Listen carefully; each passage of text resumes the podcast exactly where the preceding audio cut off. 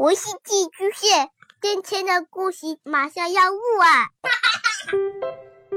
孩子的世界充满了色彩和欢乐，用有温度的声音讲你爱听的故事。白杨叔叔和大明的晚安故事。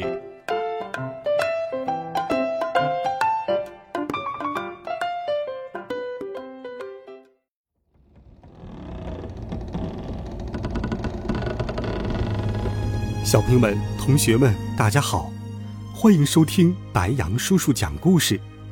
今天，白杨叔叔继续带你走进故宫，去探寻那些神奇的怪兽，聆听那些好听的故事。一起来听《故宫御猫夜游记》：谢志的帽子。大家好，我是御猫胖橘子，故宫的主人。我喜欢礼物，比如好吃的罐头、舒适的猫窝、毛线球。直到有一天，我收到一顶奇怪的帽子，才知道随便收礼物是会惹麻烦的。当我们还是故宫里的小奶猫的时候，一旦不听话或者说谎，妈妈就会吓唬我们说：“你要是不说实话。”我就把你送到谢志那里去。谢志，水牛一样大的怪兽，浑身披着又浓又黑的毛，脑门上长着一只又长又尖的独角。故宫的天一门前和很多宫殿的屋脊上都有他的塑像。他总是愤怒地瞪着眼睛，表情很凶。传说，只要把说谎或者贪婪的人。送到谢志面前，他就会用脑门上的角把那个人顶倒在地，并吃掉他。所以，每当妈妈吓唬我说要把我送给谢志时，我都会乖乖的说实话。光想想我就浑身发抖。故宫里怎么会有这么可怕的怪兽？我把自己喂这么胖，可不是准备送给怪兽吃的。想是这样想，但我长这么大，还从没看到谁被送到谢志那里去呢。到底有没有猫见过真正的谢志呢？我最近一直在琢磨这个问题。一个闷热的夏天的夜晚，没完没了的知了声吵得我睡不着觉。于是，我走到了御花园的福碧亭。这里是故宫少数几个有水池的地方。亭子下面那一小片池水，在夏天的晚上总能给人带来些凉爽的感觉。在我来之前，水边已经趴了一只猫。我仔细一看，原来是钟表馆的大黄。说起来，它也是只橘色的猫，比我大一岁。故宫里很多工作人员。都会把我们两个弄混，哼！其实我们长得一点都不像。猫这么高贵的动物是不会随便被造出来的。就算毛的颜色差不多，我们每只猫还是有很大区别的。眼睛、鼻子，甚至脚趾头都是不同的。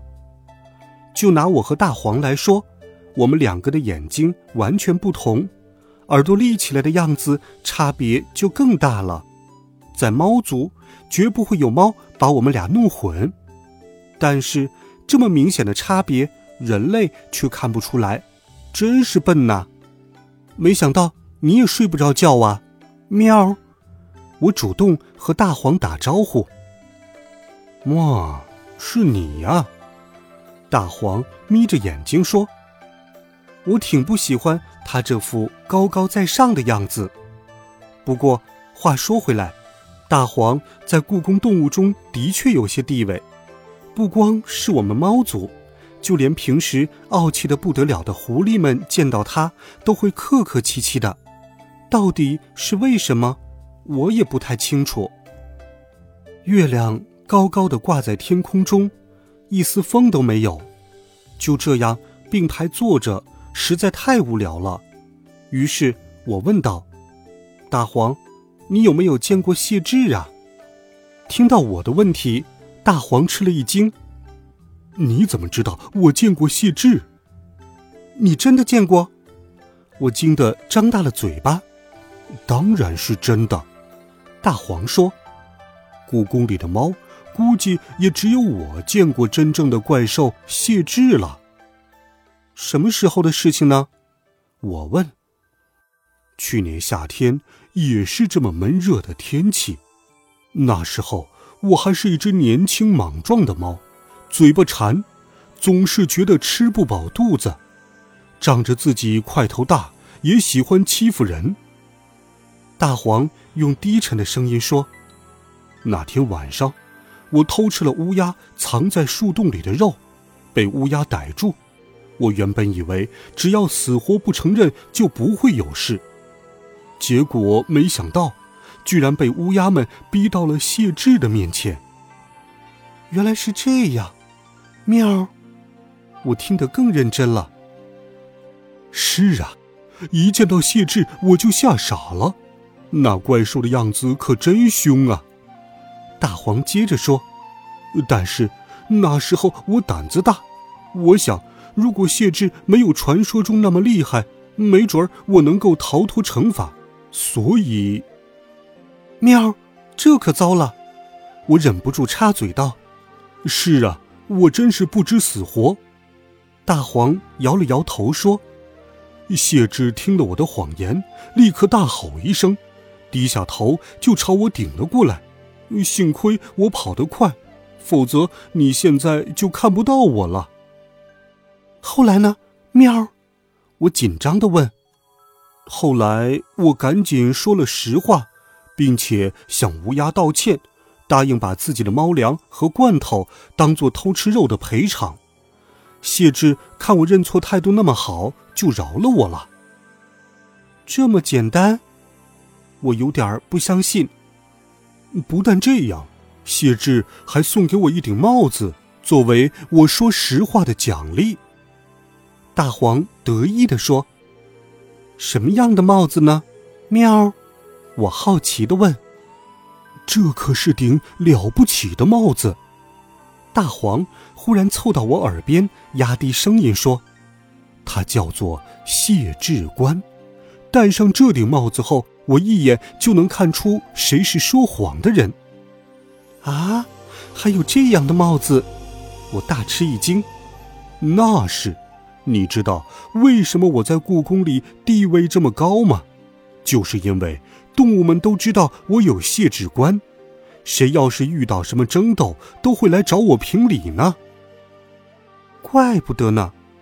我一个劲儿的点头，真想看看神奇的谢志官呢。可以呀，没想到大黄痛快的答应了。别说是看，送给你都行。这么珍贵的帽子，怎么能送我呢？喵！我别提多吃惊了。可以的，可以的。大黄一连气儿的说：“说实在的，天天帮别人解决纷争，我也烦了。不如就把谢志官送给你吧。”说着，他跳下石栏。从河边的草丛里叼出一顶方方正正的小帽子，大黄把帽子戴到我头上，说：“现在谢志官就是你的了。不过我要提醒你，这顶帽子一年内你不能送给别人，当然也不能做坏事，什么偷吃东西呀、戏弄麻雀呀都不能干。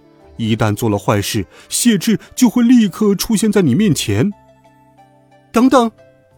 我突然觉得自己好像落入了什么圈套。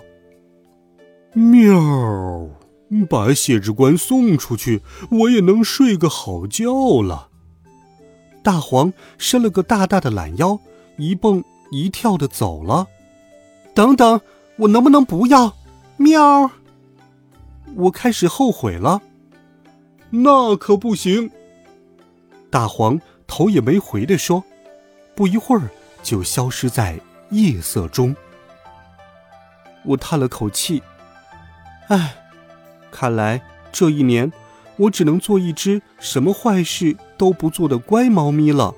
我晃了晃脑袋，这帽子可真重，不愧是谢志送的帽子。好了，孩子们，听过了故事，白羊叔叔再给你讲一讲谢志。谢志是典型的高智商怪兽，他是中国的独角兽，因为懂人言、知人性，谢智一旦发现做坏事的人，就会用脑袋上的独角把他撞倒，所以谢智在中国古代司法中是公平正义的化身。相传，在春秋战国时期，楚文王曾获得一头谢智，就照着他的样子制作了头冠戴在头上。结果国王一戴，谢智冠一下子在楚国成为时尚。秦朝时，执法的御史也戴这种头冠。汉朝继承了秦朝的传统，谢智冠继续流行。到了东汉时期。